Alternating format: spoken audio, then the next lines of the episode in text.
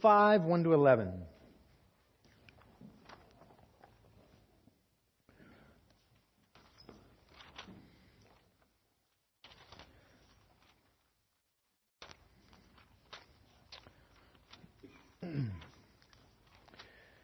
And I know I'm not the first one to ever say this at all, but the reading of God's Word is the main event, and the preaching is just supplemental to that. So it's the reading of God's Word. So let's read God's Word.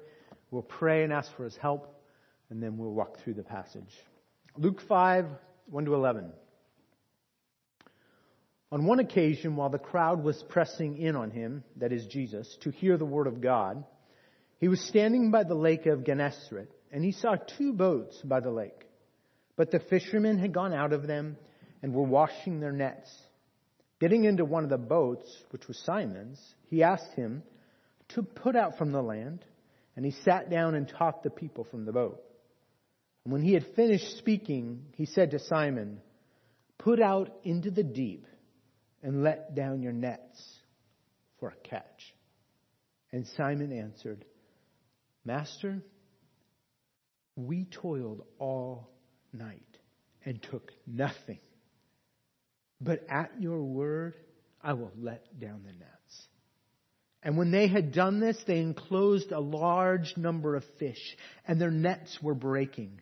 They signaled to their partners in the other boat to come and help them, and they came and filled both the boats so that they began to sink. But when Simon Peter saw it, he fell down at Jesus' knees, saying, Depart from me, for I am a sinful man, O Lord.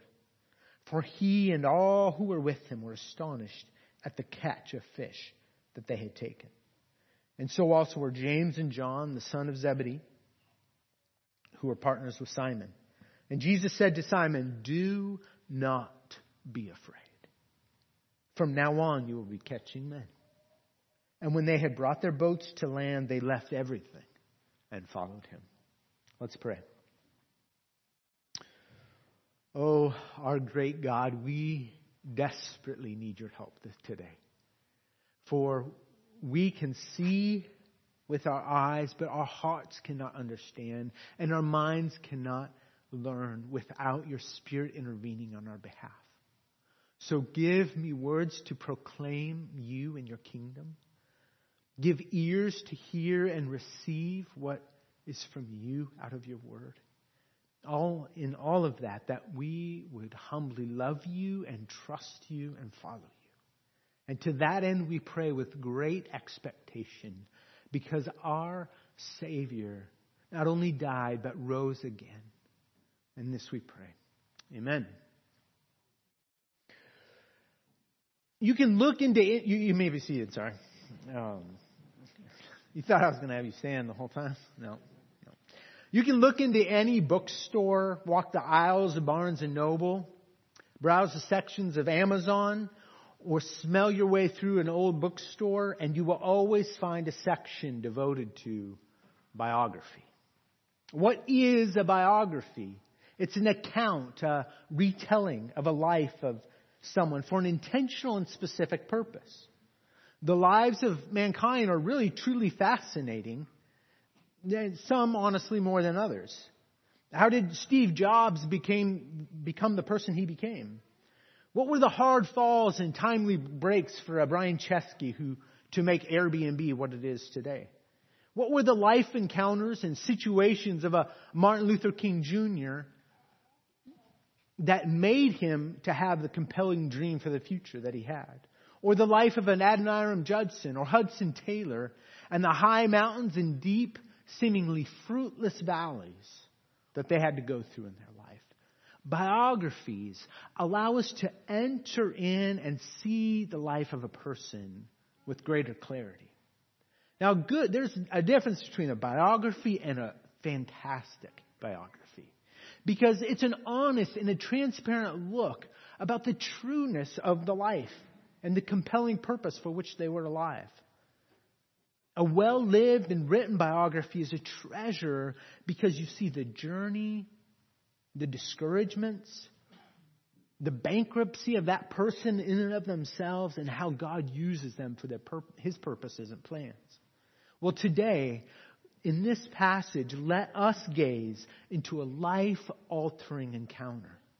The first chapter of a biography of sorts of a few famished and fearful fishermen as they behold Jesus, the unfathomable one, and who, he who turns their world right side up and frees them to follow him.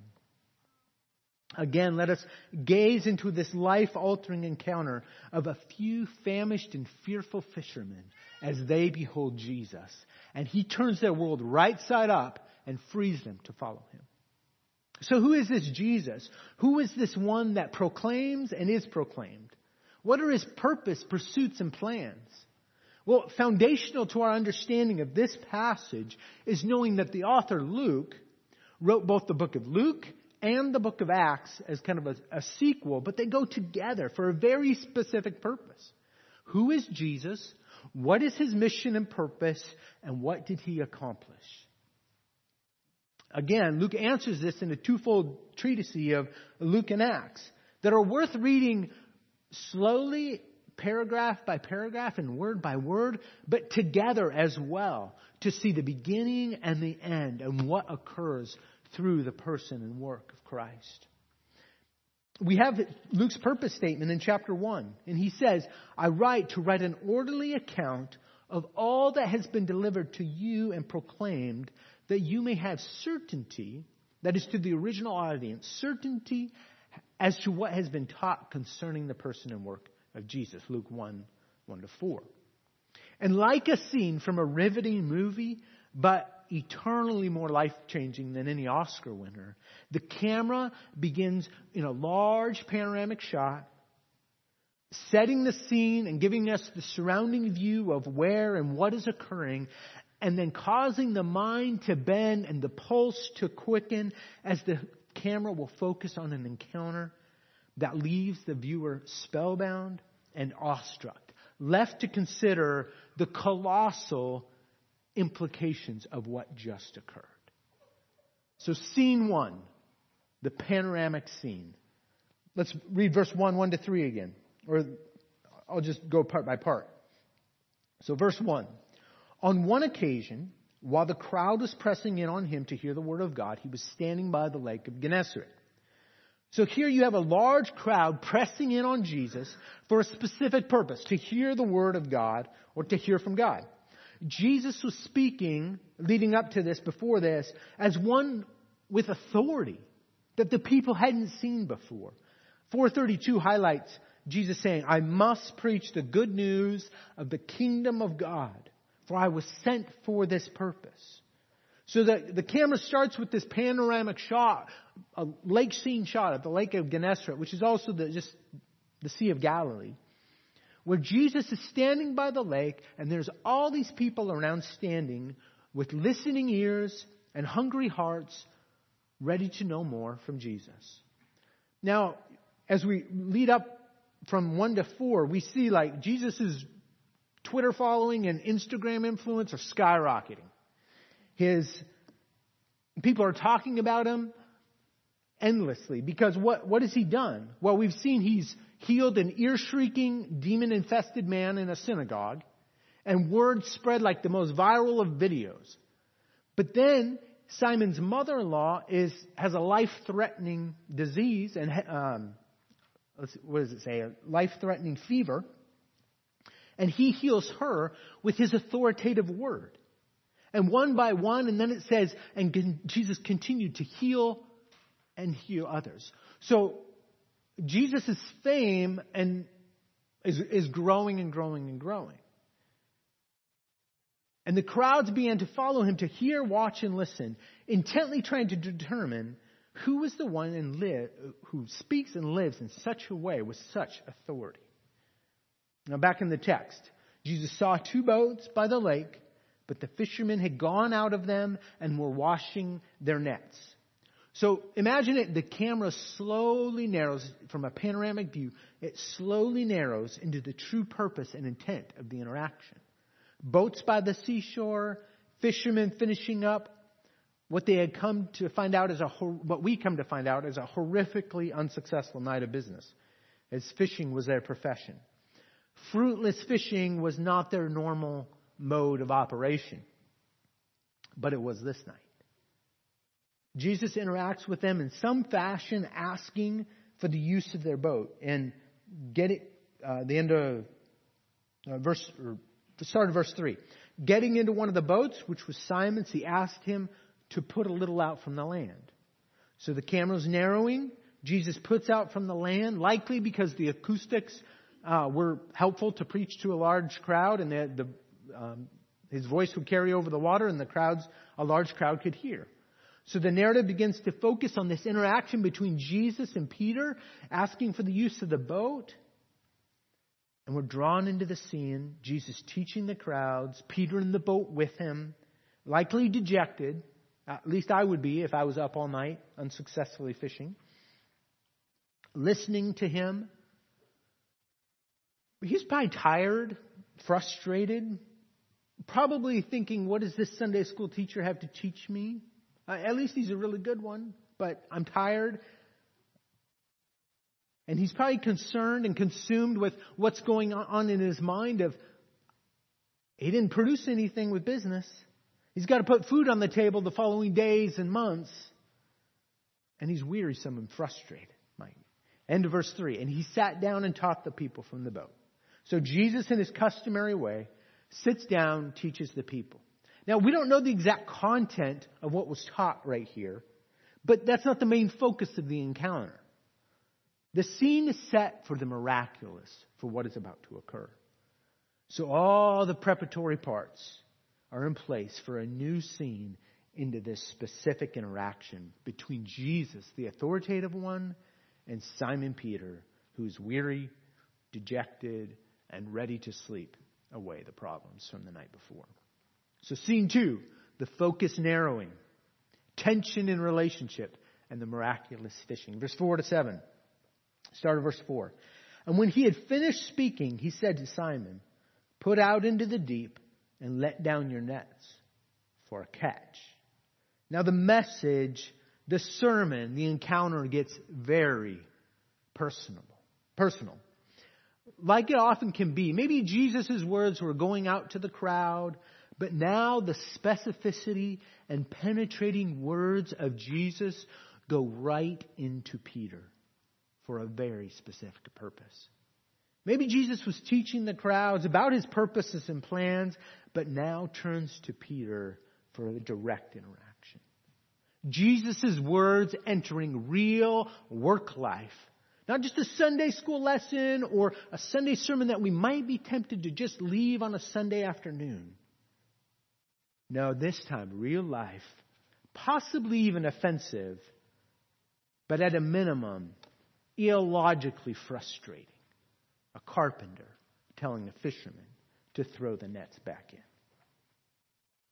Now, think of this. You might, how would a lifetime engineer react if someone said, Hey, I know you had an unsuccessful day, but let me show you how to use a ruler? or to a computer programmer. Hey, let me show you how to turn the computer on and begin writing some code in JavaScript. Or maybe to an experienced but sleepless mom trying to soothe her colically newborn and is approached by a newcomer to the scene in this humbling and exhausting arena of life and says, you know, just pick up the baby and pat the baby on the back. illogically frustrating, no? So how does Simon, the professional fisherman, respond to this illogical command from a carpenter?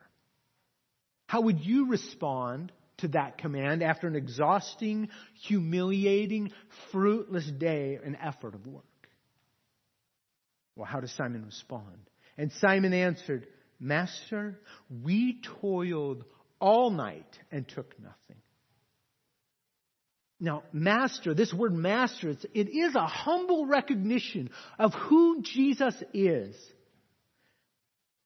It's an explanation of the surrounding context in case Jesus is unaware. So he, he humbly acknowledges, Jesus, you are master. But Jesus, I, you are master, but I am going to give you some context so you really understand what you're telling me. Master, teacher, it's like, it's synonymous with superintendent. The one who calls the shots. So he is demonstrating humility here.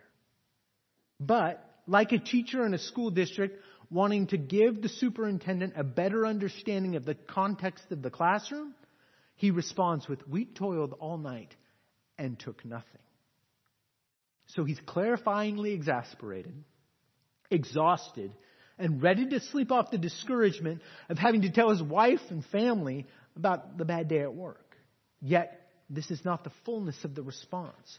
He adds in the midst of this discouragement and exasperation, we toiled all night and took nothing. But, but at your word, what? I will let down the nets. I will let down the nets. Jesus, at your word, I will do what appears to be at face value a foolish and ridiculous thing. Jesus, at your word, at your authoritative word that healed the demoniac, that healed one of my family members of a deathly fever, I will trust and obey Jesus. How does that hymn go? I will trust and obey for there's no other way to be happy in Jesus but to trust and obey. If we only obey in those moments that things are going well, that really doesn't see, show where our faith lies. But it's in these moments where we see where does our faith lie. I will trust your word over the apparent hopelessness of the circumstance. And we have to interpret circumstances, illogical and hopeless as they may be, on the foundation of God's character and His Word to respond in faith and trust. Peter didn't seek to reinterpret God's Word. No, he humbly submitted to the command of Jesus as Jesus spoke it. What are the glasses by which we interpret life? What is that rule of authority? Is it like Peter, the Word of God, Jesus Himself, saying, at your word?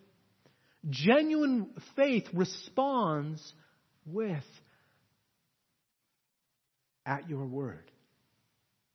I will obey. Genuine faith lets down those nets.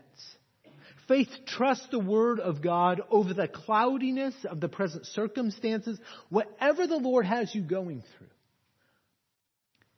genuine faith trusts the Word of God over the cloudiness of the present circumstances. And in the midst of Jesus having you sit in an empty boat, telling you to let down the nets. How does the William Cowper song sing? God moves in a mysterious way, his wonders to perform. He plants his footsteps in the sea and rides upon the storm.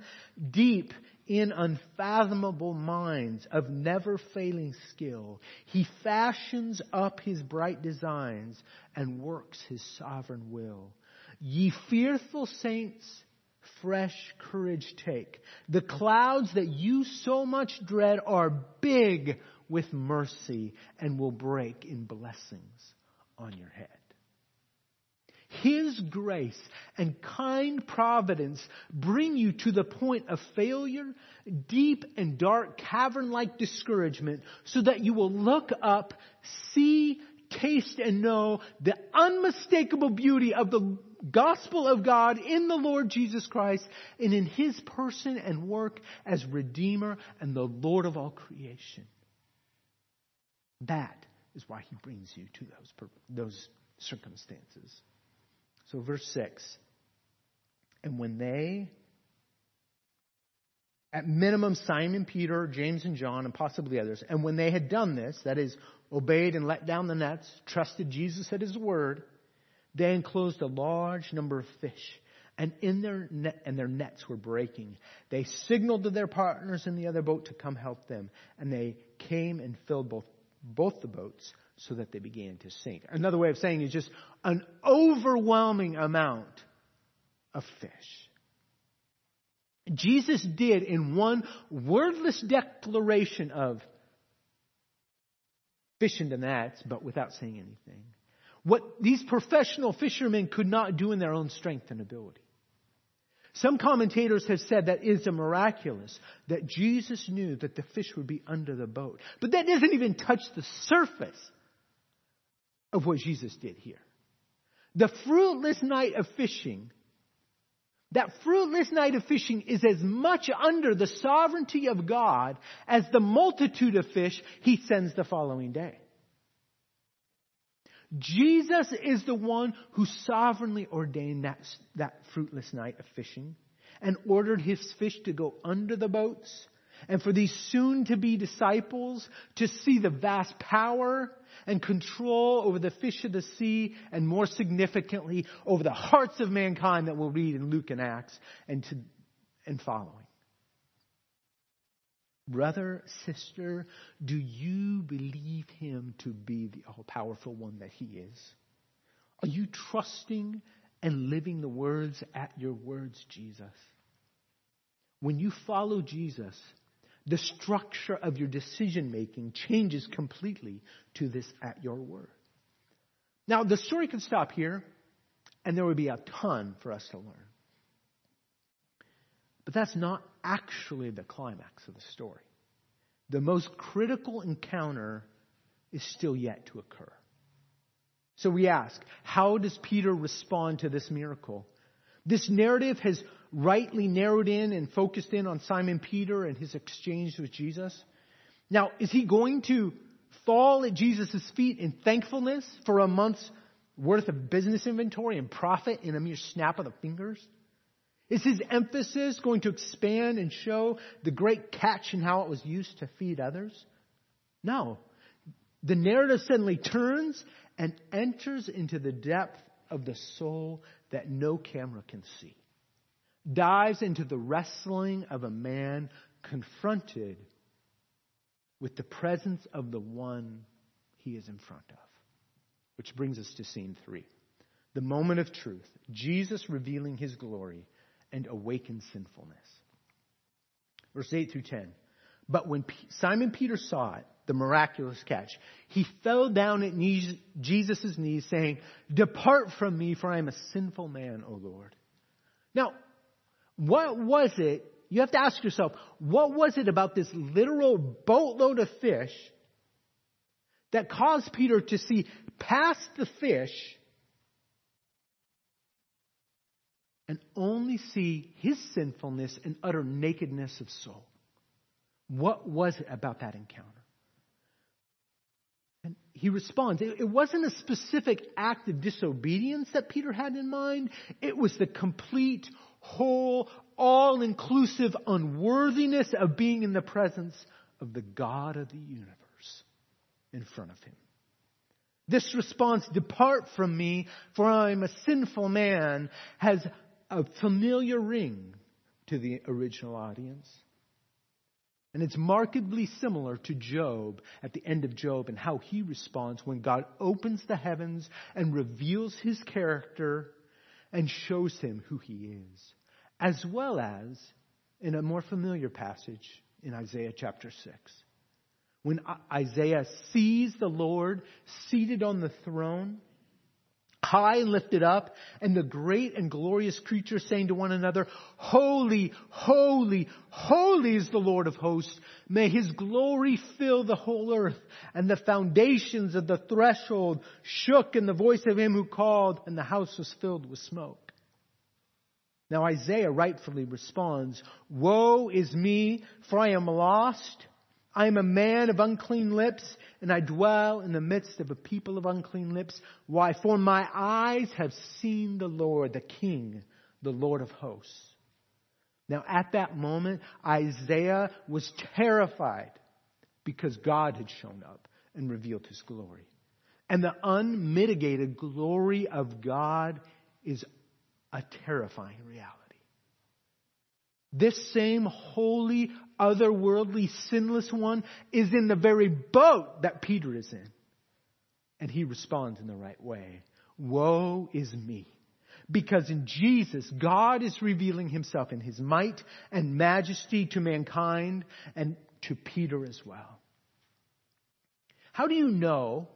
So you have to ask yourself, how do I know, or how do you know that the true and living Jesus That you are worshiping the true and living Jesus and not just a culturally created image of the Jesus you want, the way you want Jesus to look. Well, one specific way is to, that when you encounter Jesus and the living God, there is an overwhelming sense of your own sinfulness and His holiness and His greatness. The sovereign ruler and King of the universe has come.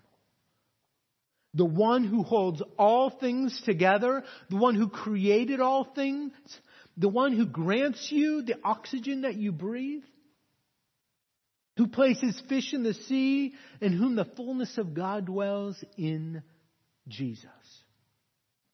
Now, what Peter needs that day, Peter needs that day is not a fountain of overflowing fish which Jesus provided. But what he needs is a freed soul and a freed will to genuinely know who Jesus is and whose presence he is in, in Jesus. Verse 9. For he, Simon Peter, and all who were with him were astonished at the catch of the fish that they had taken.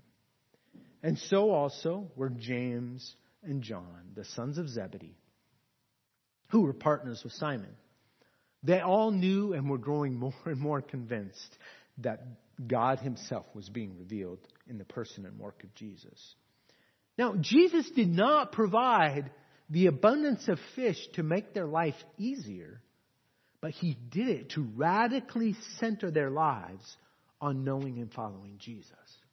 That is why He provided the fish. Now, we'll come back to these these other names that were mentioned in a few moments. But we're left with this climactic, tension driven scene of what is going to happen to Simon Peter, who tastes his own sinfulness to the core by beholding Jesus for who he is in his authority and power. So how does it continue? Verse, middle of verse 10. And Jesus said to him, Do not be afraid. Do not be afraid. Or in better words, stop being fearful. Jesus, in his compassion and kindness, comforts and commissions Peter. In his kindness and love, he comforts and commissions Peter. Peter is obviously awestruck with who it is in front of him, and Jesus does not incinerate him in the moment, but exhorts him to let his fear fall and be changed by his extravagant act of grace. Now it's been said that this command, do not be afraid or stop being fearful, is the most repeated command in all of Scripture. Because it's usually always connected to the person and work of who God is. So why should he stop being fearful? He's in the presence of the living God of the universe. But like Isaiah, it is in the very presence of God where true life is found, where guilt and wretchedness of soul is taken away and sin is atoned for. In Jesus, there's forgiveness and atonement, which causes Peter to be fearful and awestruck, namely because Jesus is the very one who calms those fear and causes the soul rest. Now, we see that as we step back and see this paragraph in the big picture, overarching panoramic view of the book of Luke and Acts, we see with certainty the person and work of Jesus in the spread of the gospel to the nations. Now, Jesus doesn't stop with the exhortation, stop being fearful. He continues, from now on, you will be catching men. From now on, you will be catching men. He addresses his fear by commissioning his future. Fear is swallowed up, not in the self actualization of your best life now or finding your identity in yourself at all, but in who it is that you are following. We need to find our identity in the only place where there's rest and joy and for forgiveness of sin in the person and work of Jesus. The washing of your soul is found in, in Jesus, the Savior. And in a day and age and a culture where independence is king, you must humble yourself and see Jesus for who he says he is. And oh, that we would be individually and corporately as a body those who find our identity in the person and work of Jesus Christ. And here, there is a surprising security of soul in your naked sinfulness at the feet of Jesus, being in the presence of the one who saves and speaks, stop being fearful, and calls us to feast on him by following him. Again, there's a surprising security of soul being in your naked sinfulness at the feet of Jesus because he is the one who saves and speaks. Stop being fearful and calls us to feast upon him and follow him into the future. Now, this is a lifelong journey. This isn't just a question of your first day of salvation. This is every day for the rest of your lives into eternity. It's a lifelong journey, a pursuit of knowing Him and following and cherishing the good news of the gospel of the kingdom in Christ Jesus. he it is who takes my sin, calls me to himself, and makes me part and you part of his global mission and his purpose. It's Jesus' words and commissioning to follow him that gives rest and peace. And Jesus, in this moment, he confronts our core and complete sinfulness. He calms our greatest concern, which is who we are in the very presence of God, and commissions us to renounce control and come after Him. And maybe you're at a crossroads trying to figure up from down.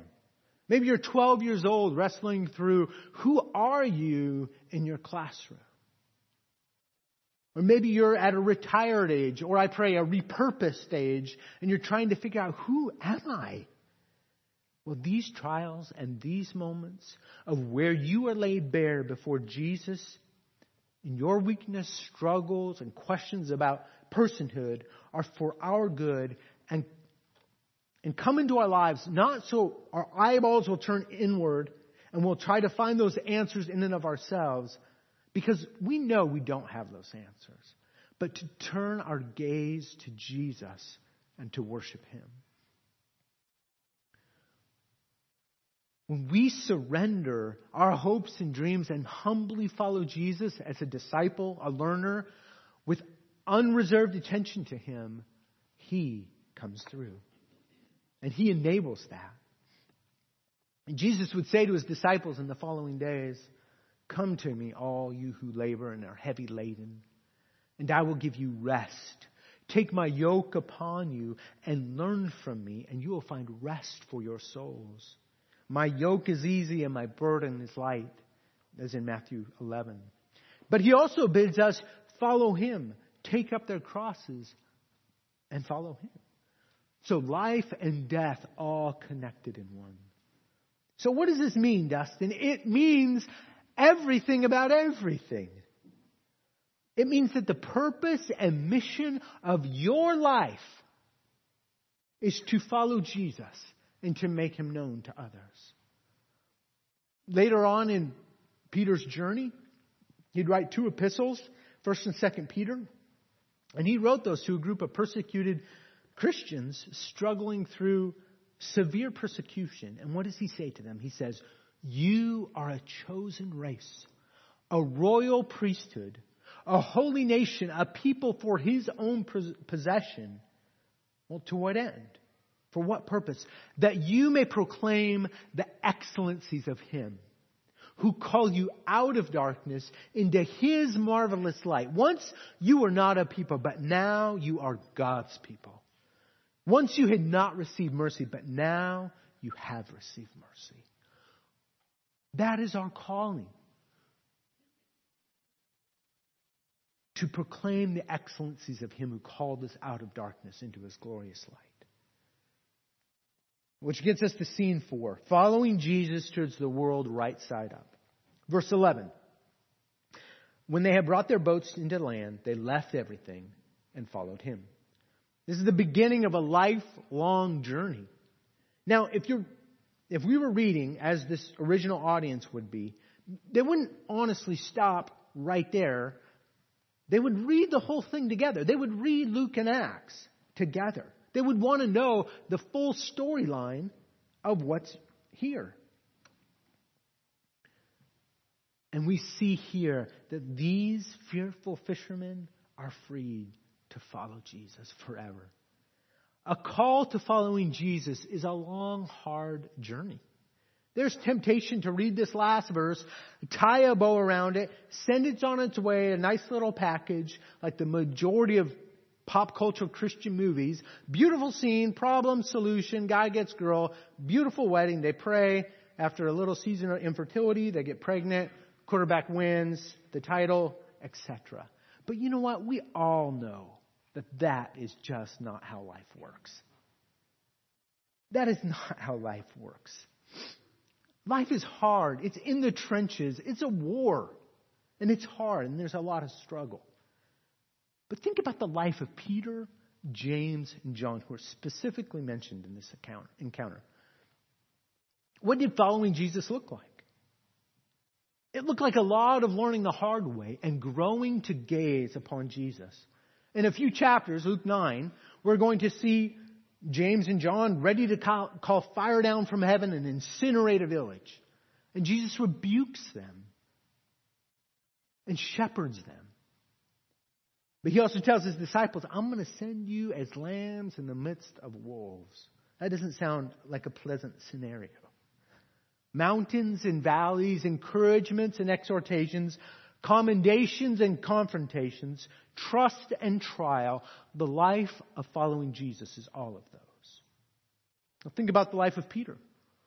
Now, although the other gospels highlights Peter's denial of Jesus, towards the end of Luke, we see a specificity of detail here that we don't see in the other ones. Peter denies Jesus three times, something we all probably have heard and know. But it says at the end of that encounter, Jesus looks and locks eyes with Peter. Now, Peter must have died a million deaths in that moment. He denies even knowing the very one who he has seen miracle after miracle of. Think about the complete depression of soul that he must have gone through in seeing Jesus. So is that the end of the story? Is this the end of the story that they just follow him? Or is it the end of the story that he denies him? No, it's not. That praise the Lord, this isn't the end of the story for Peter. And maybe you're like Peter this afternoon. Maybe beholding Jesus and seeing your utter sinfulness and need and the wonder of God in flesh. And that's you. Or maybe you've just denied him and made a wreck of your allegiance to him.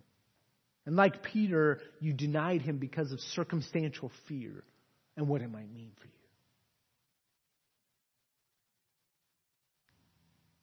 But like a riveting biography, this is not the last word. This is just the beginning. It's not the last word that we have of the sons of Zebedee, James and John, and Simon Peter. And like any real and transparent life, there are successes and struggles, regrets and riveting moments. But what did the end of the story look like for these disciples? Jesus gives his spirit to indwell them and to empower his disciples.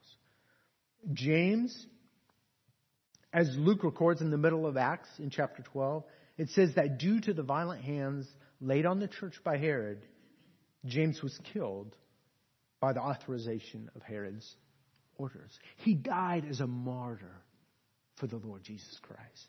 Peter and John are greatly used. Acts 3 and 4 show a spirit empowered, bold witness of Jesus in his kingdom, rule and reign and his reconciliation.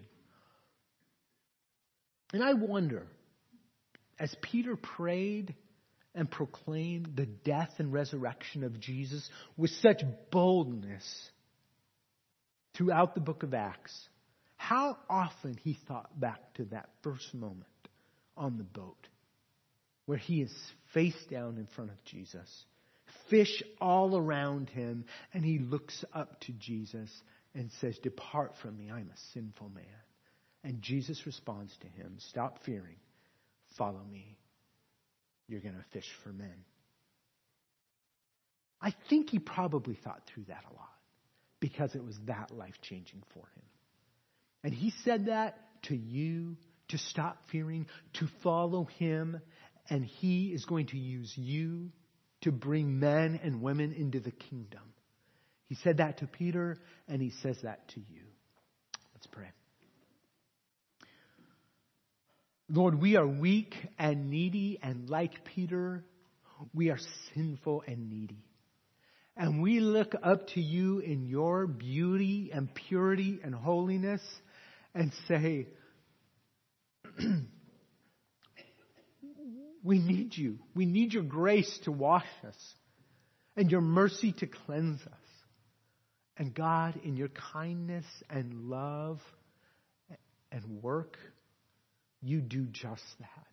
And I pray that you would use this to strengthen us, help us cling to you continually, and that we will just continue to follow you day in, day out, making much of who you are and your kingdom until that day we see you face to face. We praise you and thank you for God, your power, your mercy, and that you call us to yourself. And that you, as will use us weak vessels to make known your kingdom. In this we pray. Amen.